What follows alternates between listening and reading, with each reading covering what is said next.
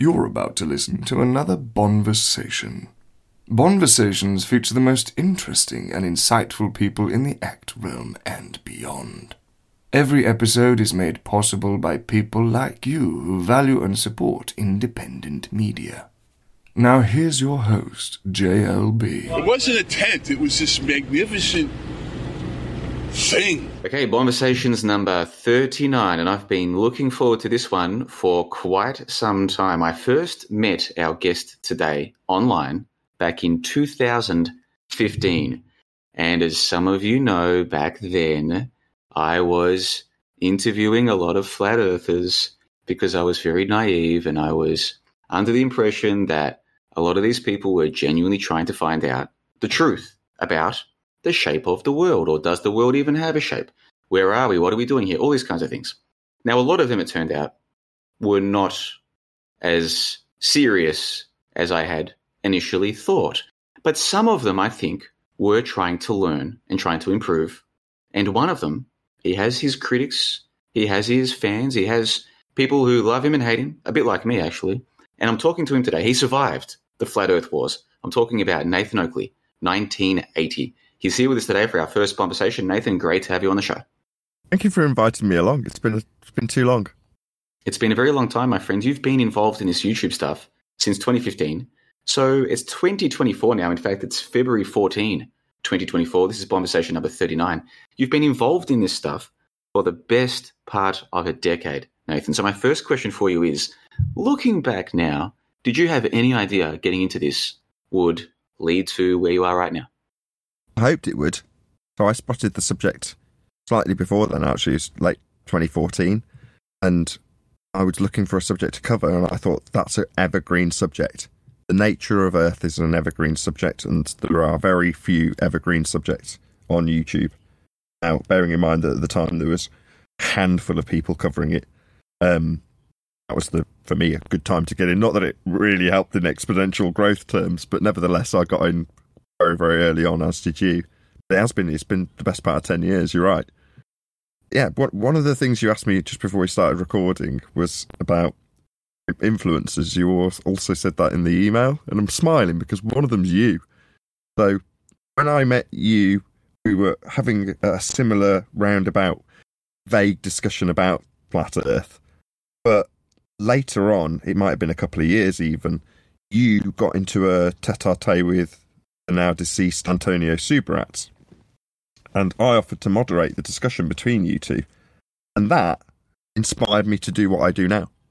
So, you, how you behaved, Antonio, how he behaved, and the enjoyment I got out of that process, I- will never forget it because my wife was pregnant and we were getting checks done at the hospital. And what was on my mind was um, was you and your debate with uh, Antonio Subirats because it was very important to me. So much so that I now have a show. Pretty much the starting point, if you want to call it that, was that show with you and Antonio. Just so you know. That is amazing to me. I did not know that. Okay, so let me get this straight. My debate with Antonio Subirats was in 2016. I remember it well. And you were the moderator for that debate. And even though you were, and probably still are, a flat earther, I thought I trust this Nathan Oakley guy based on our interactions to be a good moderator. Because obviously in the debate, Antonio was the flat earth side and I was the non flat earth side. And people said to me, Oh, you can't have a flat earther as the moderator. I'm like, Don't worry, Nathan's going to be fine. And I think he did a good job. So I'll put a link to that debate in the show notes below for people who want to go and check it out. Are you saying that you started the flat earth debates, that part of your channel, after the Antonio debate? Yes, very much so. I honestly didn't know that. That's actually brought a big smile to my face. Well, you exposed my ignorance, and that's still to this day the premise that I work on, which is going to sound terrible if you're going to ask me for pinpoint information on stuff and I'm jack of all trades, I have a vague idea about it, but we'll get to that later. But what exposed to me was my own ignorance. So both you and Antonio had gone out and done research. Now, when I was being schooled, if you will, when I was in school, we were taught based on the trivium, which is something you've talked about in the past, right? Learning about logic. I've later found out that is not the education that most people get in what you might call public schools, but again, that's maybe something we'll cover a bit later. But the the approach that you both took sh- demonstrated to me that you both understood what primary source research was. And you know how to get to the, the bottom of things. And again, that's something that you, you very much focus on on your channel, which I which I like. Now, don't get me wrong, I'm not a member of your website, but I've been around you and know enough about what you do to, to recognize how you do business, which is to say that you, you research things properly based on how an educated man would research things if they know how to research, as opposed to your surface your uh, surface puke regurgitators, headline readers, and alike, who haven't got a clue if what a friend of a friend of a friend wrote about is actually true or not. But you, you struck me as someone that, that was admirable in that respect. You you know how to do research. You know how to do primary source research more specifically, and where you've reached dead ends, you highlight that to your audience. Now, Antonio, rest in peace, was a very different type of researcher, but nonetheless, you you both seem to have basically done your homework. In so doing, I sat back watching you both, I'm like, this exposes how limited my understanding is. It was humbling. Yeah. So what I thought was, there's two paths I can take. I can either be like JLB and do a lot of primary research, primary source research, or surround myself with people who do a lot of primary source research and then just check that they've done it right afterwards because that's a lot easier. wow, this is blowing my mind, man. The Antonio Subirats debate 2016. So we're talking the best part of eight years ago. And you are right, he has reportedly uh, passed away. You know, the thing about that, and this is more of a second half of the call conversation, but since you brought him up, I didn't know much about Antonio.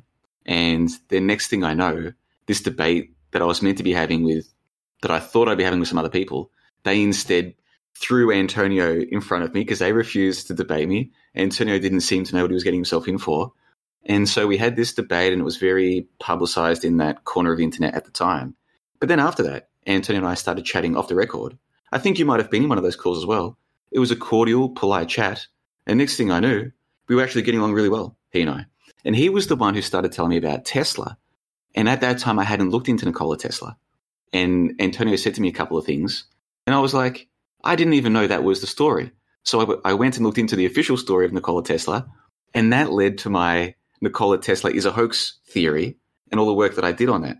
So as we're sitting here talking, my mind is sort of going back through these memories.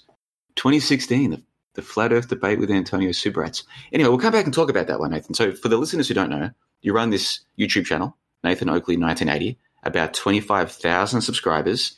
Can you tell us, for those who might not be familiar with what you do, what is it that you do with your channel and Flat Earth debates? Uh, so I invite people to join the show daily. So Monday through Friday, although originally was seven days, it's not anymore. Um, I invite people to join and debate about the nature of Earth. So over the course of six years, I think it is now that the show's been running, we've developed housekeeping questions which essentially address each of the debating points that have come to fruition with a, a question that's sort of self summarizing in its asking. And those get asked at the beginning of the shows. And then the Discord server is personalized with a link below the show so that anybody can just join very easily and just put their objections to what we're discussing in the moment, or put a claim forward, or object to a claim that we've made, etc., etc. And uh, yeah, we get into all sorts of wrangle dangles about. I tend to find that we are in opposition to two two main categories. No, three main categories. The first is globe Earth believers. Now they're cursory answers that don't necessarily know much about their own subject or belief. That's globe Earth that may come along. That's the first most obvious category. Most people in the Western world, if you're a globe believer, would fit in that category. And then the second second category is what I call anti flat earthers. They're people who are more than willing to relinquish their own globe rhetoric to win a point against a flat earther, whatever that point may be. And the third people that we oppose are flat earthers. And again, as we discussed in the pre show, there's probably going to be a fair amount of agreement between you and I about what is archetypically a flat earther, if you will, or stereotypically a flat earther. And I don't like any of those things that get associated with those people. Although I do call myself a flat earther because Earth is measured flat. That's easy to demonstrate. Maybe we'll get into that as well. But beyond that, the rhetoric that we call the feast of nonsense could be presumed to be a controlled opposition narrative that is preferable for a globe narrative to have as an opposition. Those are the general ideas that most flat earthers will put forward, and we tend to stand in opposition to most of them. If you don't know what I'm talking about and you're listening, you go, What's he talking about? He's a flat earther. How can he be in opposition to flat earthers? Well, if you get a general stereotype idea of what a flat earther is, you'll have an idea of a guy talking about ice walls, maps, maybe the azimuthal equidistant projection with the sun and moon floating over the top of it. You'll have them talking about NASA a lot. I'll be talking about Globe a lot. Definitely be talking about the Globe a lot if they're flat earthers. Yeah, all that I hate. And I assume JLB's got a similar sentiment. Oh, no, he has. anyway, there Well, you I've, go. I've got That's a ton of notes as you're s- no, as you're speaking. I'm taking down tons of notes. So for listeners who might not still be up to speed, because some people who listen to the conversations won't be familiar with any of this 2015, 16 FE stuff. You run this channel, Nathan Oakley, 1980. You do these flat Earth debates. Like you said, it used to be every day. Now it's not. We'll talk about that later. And back in 20, the end of 2019, the start of 2020. So before the big nonsense that we all remember that happened in 2020, I was in Chiang Mai, Thailand, and somehow I saw this video in my YouTube feed where Eddie Bravo, so this is a friend of Joe Rogan and he's a regular guest on Joe Rogan, which is reported the biggest podcast in the world.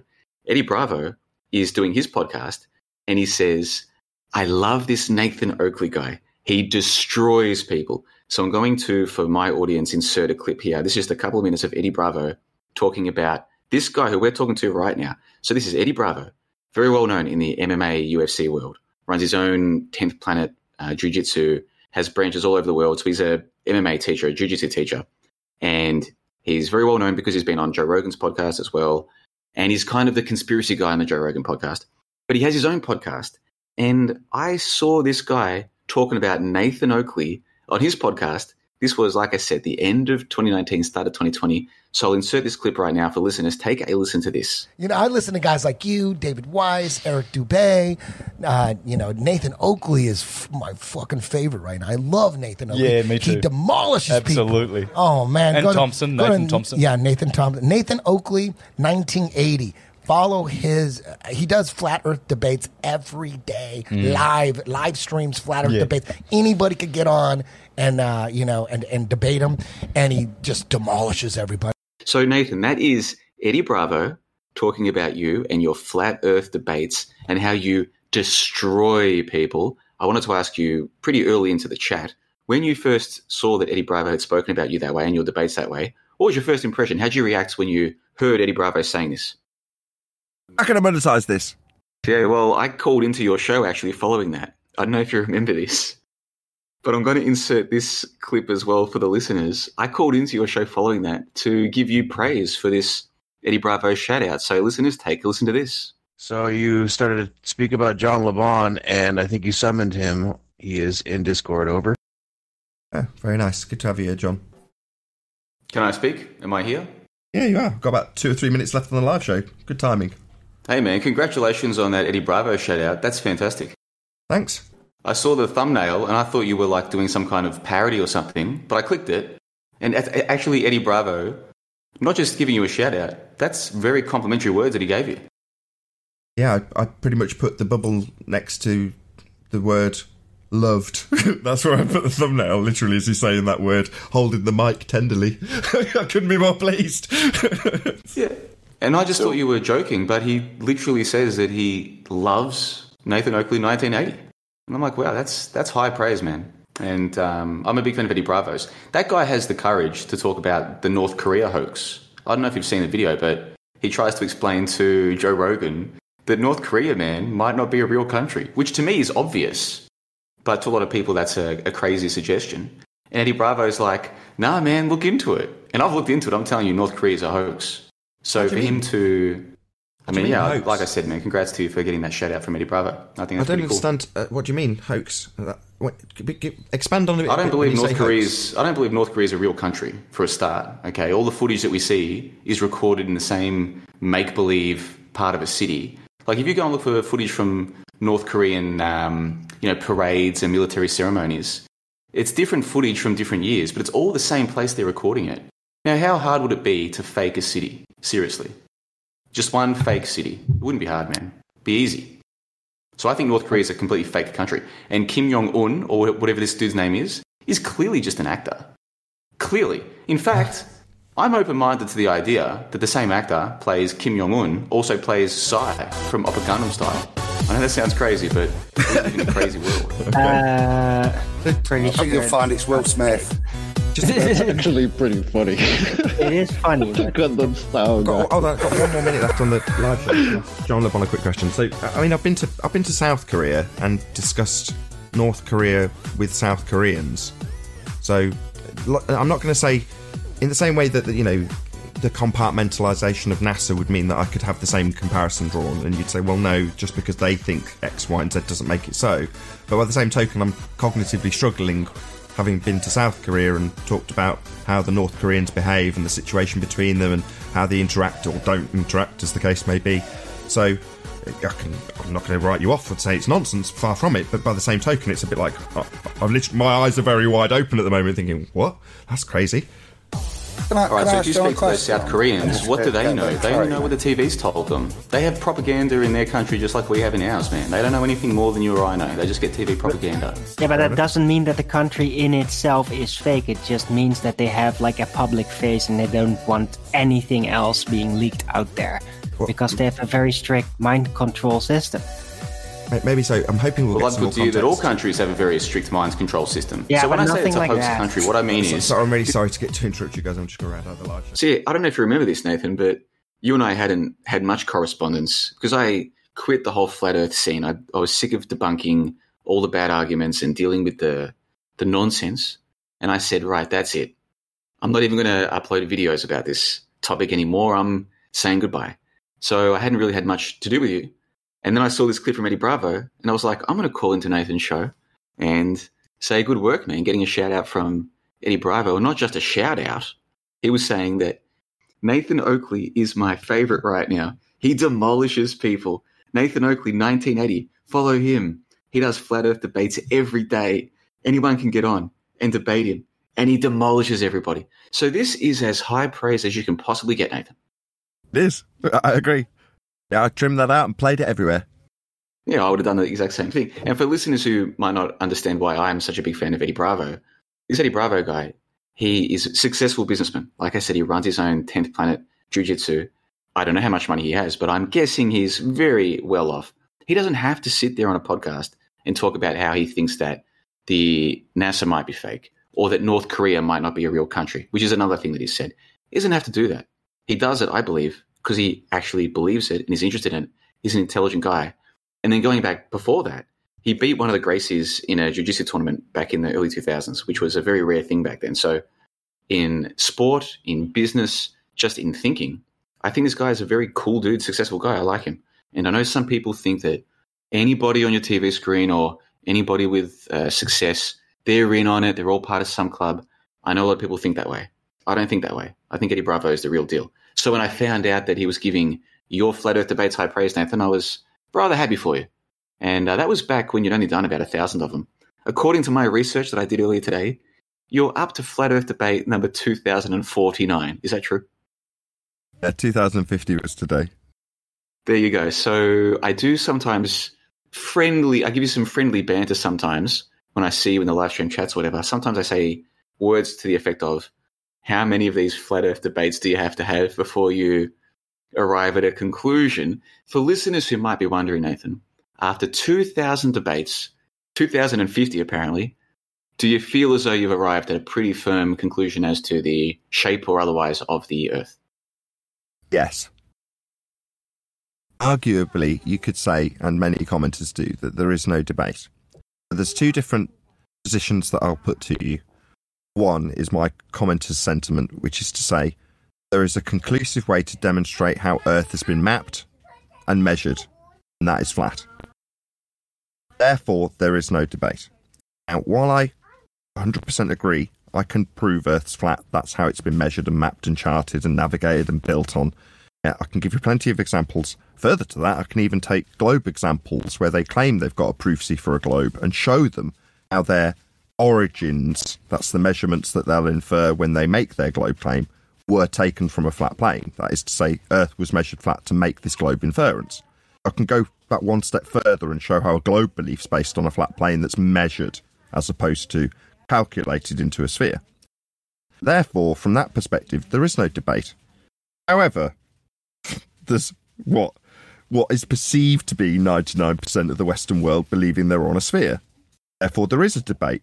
Because the majority of the Western world oppose what we can demonstrate to be true in regards to the nature of Earth in that regard. I'm not going to say shape because that isn't a shape, it's an aspect. But nevertheless, I, I appreciate the regards that you're driving at when you ask about Earth shape because the general consensus view is that it's a sphere, even if that's been derived from flat Earth measurements. There's two sides to the answer. It becomes a namesake of the show because there's been so many. It's been my, as I described it before we got recording, my my evergreen title for the show that I can have that is daily and always relevant. It only stops being relevant if the majority of the Western world think differently, as far as I'm concerned. But then it, it's potentially just still a, a namesake. It's just a title of a show, then, isn't it? Okay, so the flat Earth debates you've done 2,050 as of today. So, do you think you'll keep doing this for another five or ten years, or maybe for the rest of your life? Do you think we'll get to flat Earth debate number 8,888? Is there a end point for this, or is it you're just going to keep doing it for as long as it's enjoyable, or as long as there's an audience? Is there an end point to this? Hopefully not. Like I said earlier, I see it as an evergreen subject. So therefore, the ideal would be that I could keep a job doing this because this is my job. This is how I pay my rent, pay my mortgage, if you will, pay the electricity bill. I cover those things directly from my YouTubing. So as much as it's 10 times more work than anybody who's doing full time work could ever do, if that's even possible in the amount of days you have. But you know, I'm driving at it. it if you're running a YouTube channel and you're committed to actually making it a success, then it takes up every hour that God sends from the moment you wake up till the moment you go to sleep. And that is my life. However, I, I don't actually do any work. I mean, work. I edit videos and do live streams, and it's it's it's fantastic. I love what I do. So picking something that was evergreen was was paramount. You know, when I was thinking about branching into doing videos on computers, then that's also evergreen but saturated. So now Flat Earth has kind of been saturated, but for the wrong reasons. The algorithm is saturated with anti-Flat Earth. If you search this subject now, it's not like when you or I searched it ten years ago, where you'd find your way to Jeran or Mark Sargent or Eric Dubay you mentioned. You'd find your way to something like that. Now you find your way to SciManDan or Professor Dave Explains or Bill Nye or something that's debunking a claim that Flat Earth has made. So it'll have Flat Earth in the title, but it'll be their response to our response to a globe claim. That's what you find now if you search this subject. So you mentioned SciManDan. There's another blast from the past. That fool has made a couple of videos about me. I'm guessing he's made some videos about you as well. Oh, lots. He made a video about me. I made because I've got this theory backed up by scientific studies that ultrasound, so-called ultrasound, is not safe or effective for the baby in the womb. Okay, and if people are interested in hearing more about that, check the show notes. I'll link to my material about that. So SciManDan decided to do a response video to one of my videos talking about the safety or otherwise of ultrasound. So in other words, I'm saying I don't think this is safe or effective. He's saying oh, look at crazy John Le Bon saying that ultrasound isn't safe. And then his evidence to support the official story. Like, if, he, if I didn't know better, I'd think he was doing a parody of the establishment defenders, if you get what I'm trying to say here. It was so terrible. I was like, is he actually. Am I am I communicating this to you properly, Nathan? I'm not sure if I'm communicating this to you. No, I know exactly what you're saying. His attempted defense of the official story was worse than the official story itself, is what I'm trying to say. It was phenomenal. Yeah, that sums up Dan quite nicely. He makes his money from taking my videos or taking your videos and then doing response videos. That's how he makes his money, just sitting there defending the official story, not even doing a good job. I could do a better job defending the official story than he does. But he makes his money and he has his little, you know, 100,000 YouTube subscriber trophy thing in the background he makes he gets his attention and makes his money defending the official story terribly against someone like me who comes along and questions the official story. SciManDan. He's not very intelligent. He's just dumb. You know that idea of the midwit? Yeah. You've got the IQ bell curve. I'm not trying to pick on dumb people because some people are tall, some people are smart, some people are naturally more intelligent than others, you know, whatever the case is. I'm not trying to pick on people, but one of the leading YouTube establishment defenders is a guy who I'm pretty sure is in that midwit range, possibly on the, the left hand side of the bell curve, if you get what I'm trying to say here. Yeah, he's not very bright. Want to hear his embarrassing defeat to me? I'd love to hear about it. This is what the first hour's for. Tell us about it. Okay, I, I had no uh, love for SciManDan, so I'm not watching him and I'm not interacting with him. That's the most important part of this story. And by pure chance, I share my own show on Twitter, and that is all I do on Twitter. Because it's convenient, I can press one button on my own show and share it out to Twitter. It's two or three clicks and it's done. Now, when I did this once, I happened to notice that behind the screen that pops up with the share that you're about to do, the tweet you're about to send, or the X that you're about to send, I saw behind that a tweet from SciManDan at Nathan Oakley. Now, what the hell's this? Is that is that a tweet to me? So I looked at it, and it's got Dan describing how quote you and your reference frames have been ruined end quote. It's got a picture or a, a GIF, whatever you call the little animated pictures, of a tractor pulling along a guy on a trampoline. And the guy's just bouncing up and down with a windbreak to stop him from catching the wind as he's bouncing, being pulled. Now, the statement that Dan's made there, you and your reference frames have been ruined. Well, I don't have any reference frames. I'm not claiming anything to do with reference frames. However, the Globe has a very specific claim that requires two reference frames. So without even having to respond to Dan's tweet, which I don't think I did, I may have done, but I don't think I did, and it's not relevant if I did. I can just hold up in isolation his tweet that flies directly in the face of a claim that the Globe makes of having two reference frames. It's the, the reason the stars turn, right? Earth turns underneath the stars, therefore the stars appear to move. So that's two reference frames that, that are needed and required by the Globe to make that claim. And Dan tweets me to tell me that they're ruined. You like he couldn't make this up.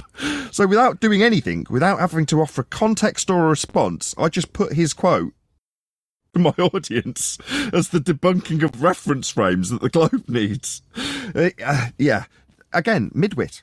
I like that. He hasn't thought it through. I'm not trying to be nasty to the guy. I didn't even know this person until one day I get these notifications that someone's made a video about me. And his video already had thousands and thousands of views. And in the end, I've just checked now, it's got to almost 200,000 views, where he calls me the worst skeptic ever. And so it's like, I'm not picking on this guy. He's decided to pick on me. And what did I do that led him to want to make a video about me, calling me all these names? And what happens is all of his idiot followers then come to my channel and leave stupid comments, right?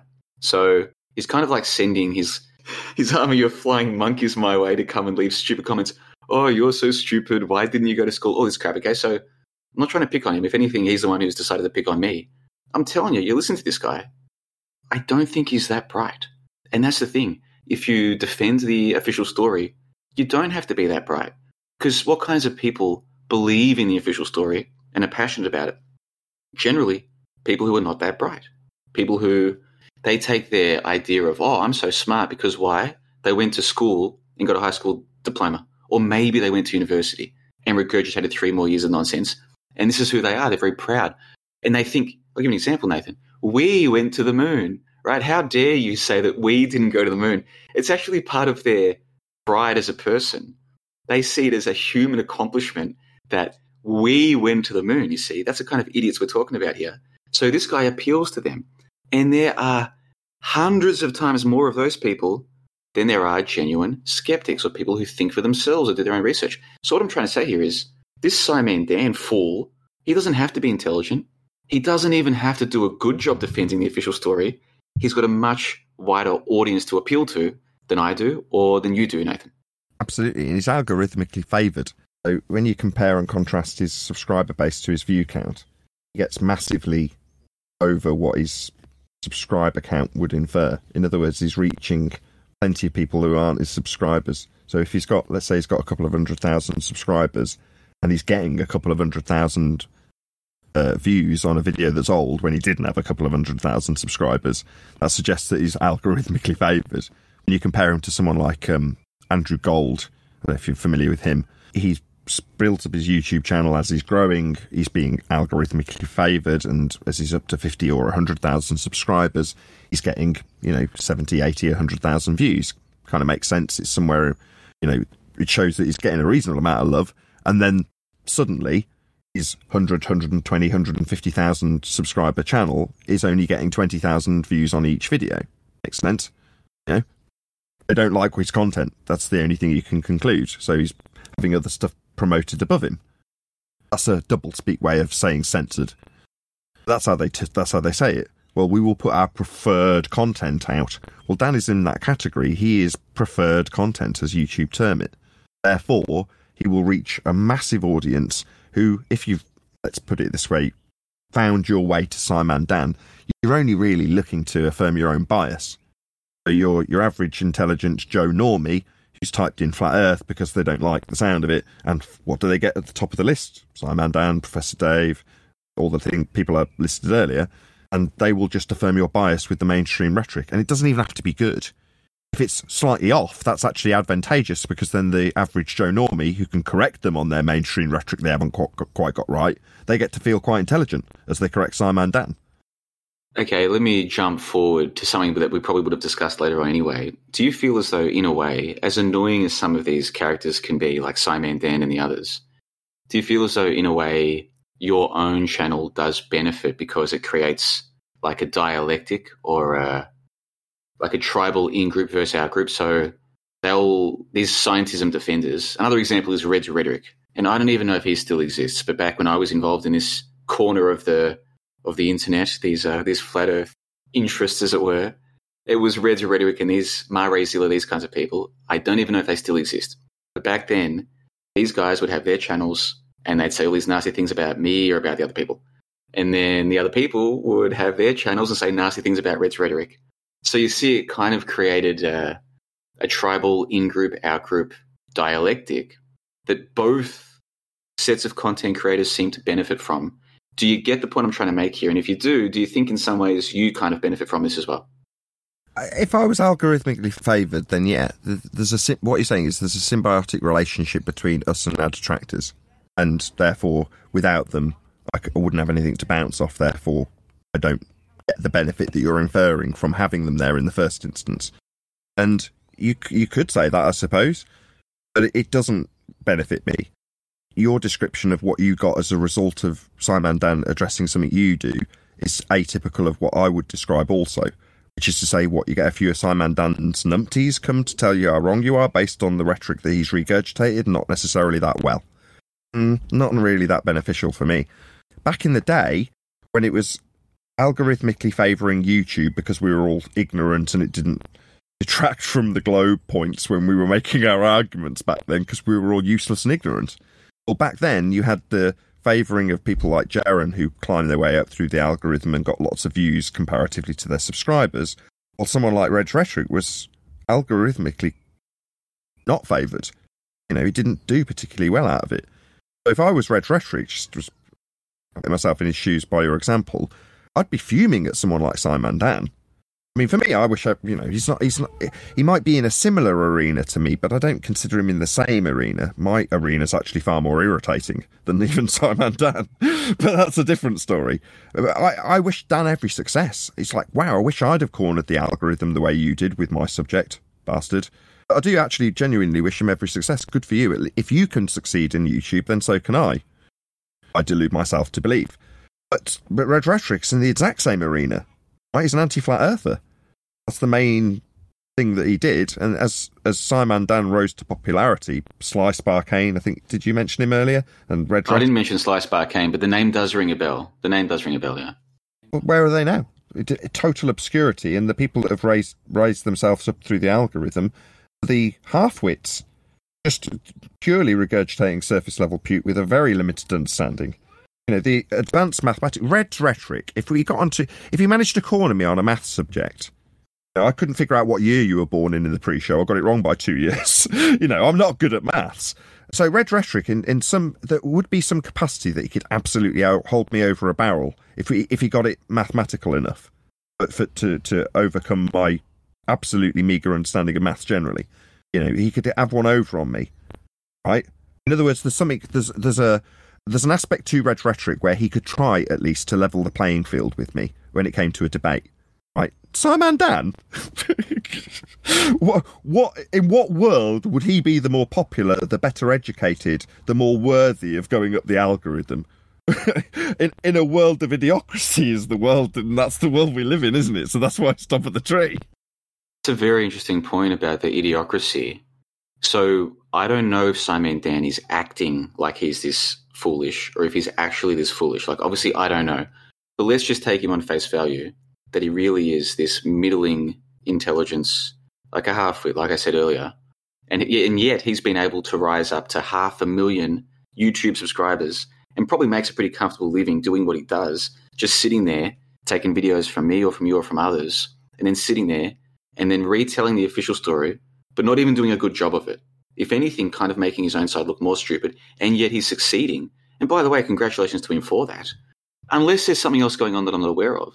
It almost seems as though those algorithms that you're talking about, Nathan, are almost designed to help the midwits get their message out to more midwits. I hadn't even thought of it that way. But yeah, you're right. Red's Rhetoric was a more intelligent, not particularly articulate or concise in his communication, but his angle was very academic. And where is he now? Until you put it this way to me, Nathan, I hadn't thought of it this way.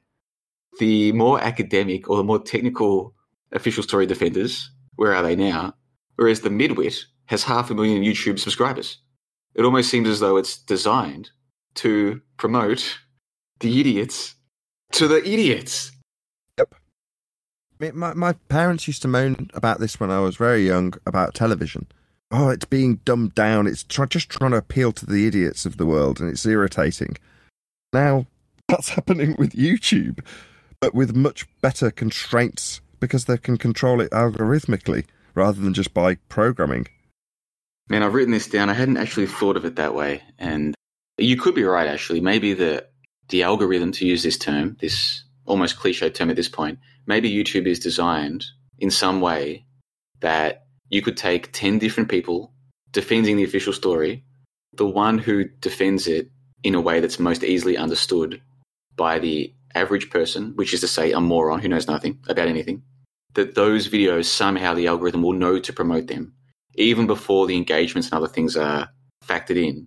Somehow the YouTube system knows, hey, this is something that an idiot could find impressive.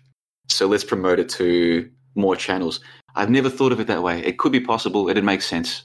And again, SciManDan, good on him, dude. If he has made, if he is now living a comfortable life, sitting there, talking the babble that he talks, then good luck to him, man. Congrats to him. Seriously. Well done, I say. Yeah, good good for you. You're an idiot.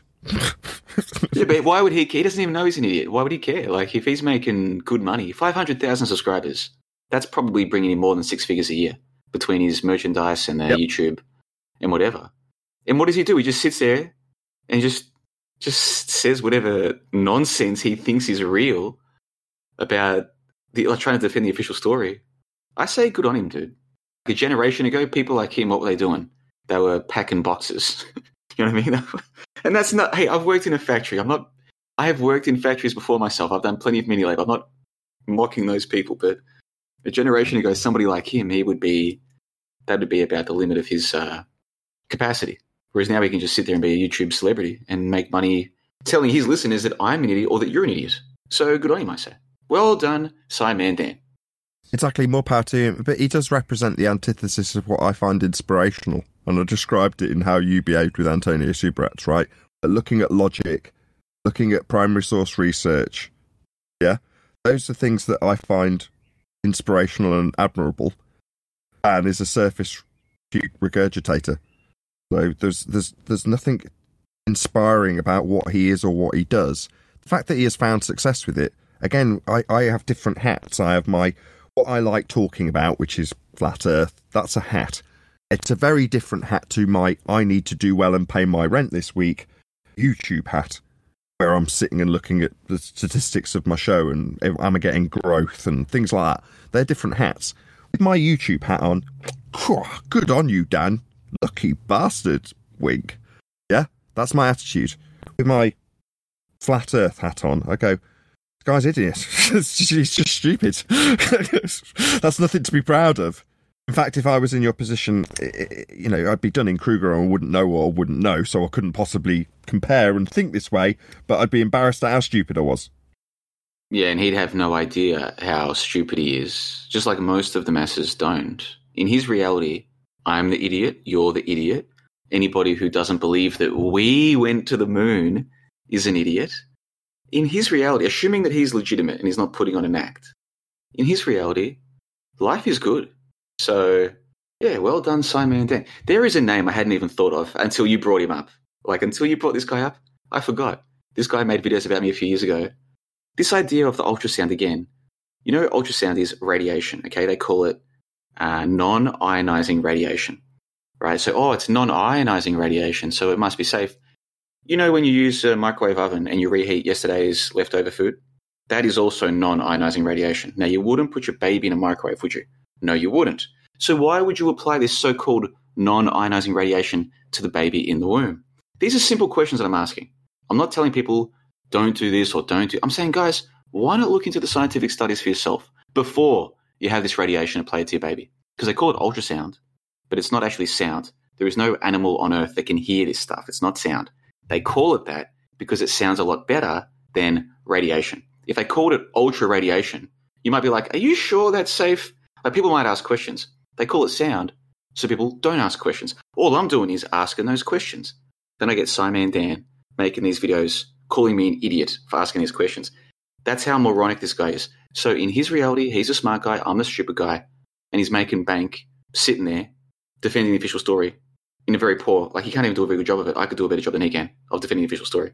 I think in his reality, life is good. So I'm not being a smartass here. I'm being quite serious. Good on him. He's done well for himself. Now we have to wrap up this first part of the call, Nathan. I've got tons of things I want to talk with you about. But for those who might not be familiar with what you do and why you do it, can you explain in concise fashion if you were talking to somebody who is open minded, they understand that school might not have taught them everything, they might realize there's more to the world than they initially realized, and they're willing to hear what you have to say for yourself, and they say to you, Nathan, what is the best reason or reasons why you believe the earth is flat? If you could give a relatively concise explanation for listeners who might want to go and check out your channel or find out more, what would be your answer to that? What are the main reasons, or what's the main reason why you believe, or some of your interlocutors on your channel, Flat Earth Debates, what leads you to this flat Earth debate belief or notion or whatever you want to call it? I'm not trying to put words in your mouth, but you know what I'm trying to say. What would you say to these people? I, I would correct first and foremost that it's not a belief because it's how it's measured. So, in every quantifiable way, we measure Earth flat. Now, be that with the mapping of the territory or the surveying of the land with respect to a horizontal plane or the averaging of sea level, all of the functional ways that we interact with the world are flat. Further to which, all claims that are alluding to be globe proof have their genesis in flat Earth measurements. Ergo, when demonstrating how we functionally use Earth at, it goes way beyond belief. And in many instances, in terms of functionality with things like celestial navigation, it's a prerequisite. It must be flat for it to work to save your life at sea, for example. So there are practical demonstrations of how, like I say, you could save your life at sea with a methodology that has a prerequisite that you measure Earth flat. So it functions with the maps and charts that have been measured flat. Because that's how Earth does operate, even if you've got a globe claim. So, what I challenge people now in terms of keeping the debate alive is if you believe you have a globe claim that suggests Earth is spherical, the ground beneath your feet is curving away from you, and I will, with your example, demonstrate to you how your claim uses a flat Earth measurement as its genesis. That's what we're currently doing in 2024. It's not always been the vibe that I'll show you how your globe claim needs a flat Earth, because all roads do lead to a flat Earth. That's how it's measured. It's not a belief. And debating that on Nathan Oakley 1980 channel on YouTube is where I do that Monday to Friday. I invite all to join. There's an open door daily for anybody to do so. And uh, yeah, that's my daily. That's what I do for a living, and I love it. It's fantastic. There we go. Hopefully, that's a good enough plug. That is excellent because I didn't know how concise you were going to be, but that was right on point. So you said something during this first hour that stood out to me. You said that there are three types of people who you seem to disagree with, three categories. You said there are the globe believers who don't know their own story, which tends to be the case, the most passionate heliocentrist believers, they tend to not know their story as well as I know it or as you know it, or probably most of your interlocutors at Flat Earth debates. You guys probably know the official story better than the ardent believers in heliocentrism. Then you said there's a second group, the anti flat Earth people, who are happy to give up, they're happy to make concessions about heliocentrism, but their main issue is to try and debate you because they hate flat Earth. So it's not so much pro heliocentrism, it's just anti flat Earth. Is a second group. These are my words, not yours. And then the third group is other flat earthers who may or may not be controlled opposition. So when we come back for the second hour, I want to start off with this. These three groups of people who you seem to be arguing with the most.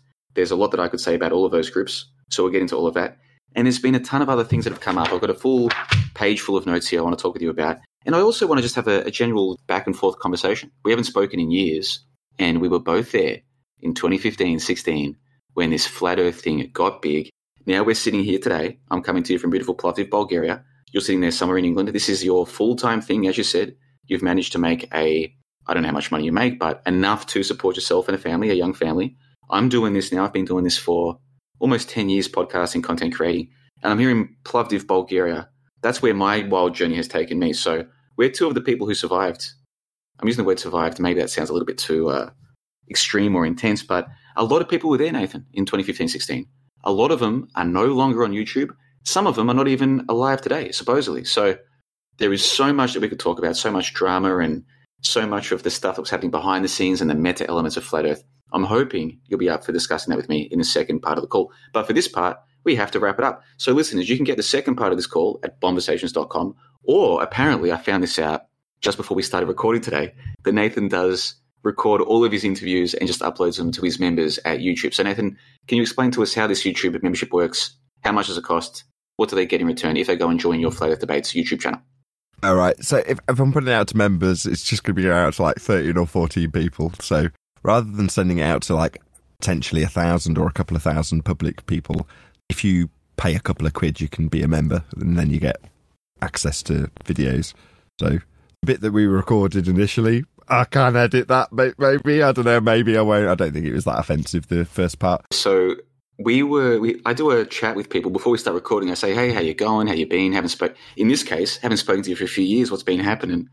And then at some point, I'm like, "Okay, are you ready to start recording?" And Nathan says to me, "Oh, I record the whole time. I upload all of this to my members." And I'm like, "Well, Nathan, you could have told me that because I might have said one or two things that, if taken out of context, if you upload that to your members, if these, if what I just said to you because I thought we were off the record is taken out of context, could be used to make me look a lot more sinister than I really am, because I have some opinions about some people who may or may not still be walking this earth, and my opinions may be along the lines of, yeah, well, that's karma, but I would have phrased how I feel a different way if I knew we were on the record. So apparently Nathan is going to upload that to his members because he just records the whole thing, doesn't edit it, and just uploads it. So if he's going to do that, you can access that at his channel, which I'll put a link to in the show notes below. But the second hour, you can access either at Nathan's channel, because he doesn't edit this, he just uploads it, or at my channel. I do edit our recordings. I get rid of the dead air.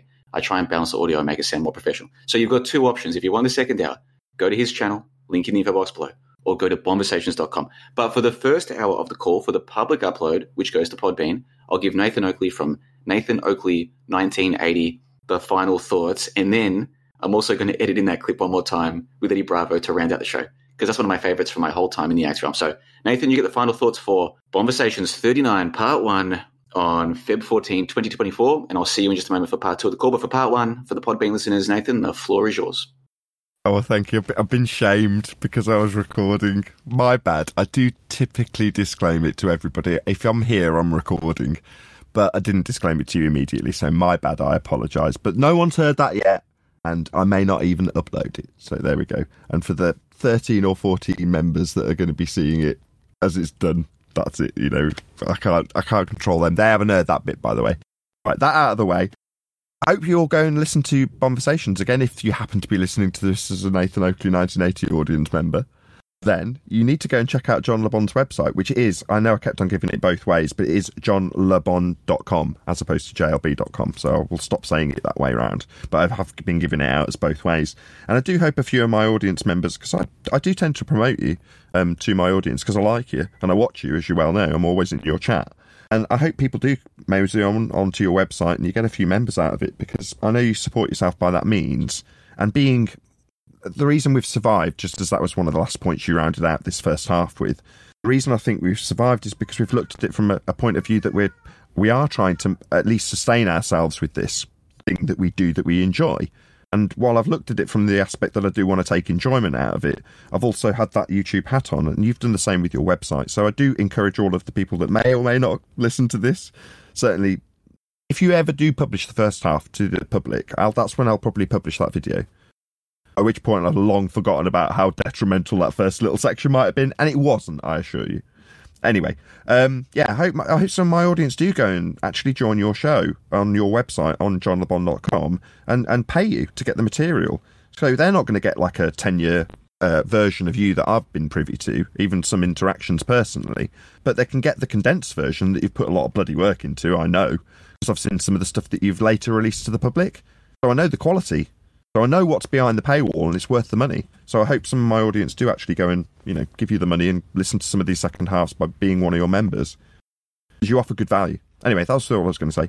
You know, I listen to guys like you, David Weiss, Eric Dubay.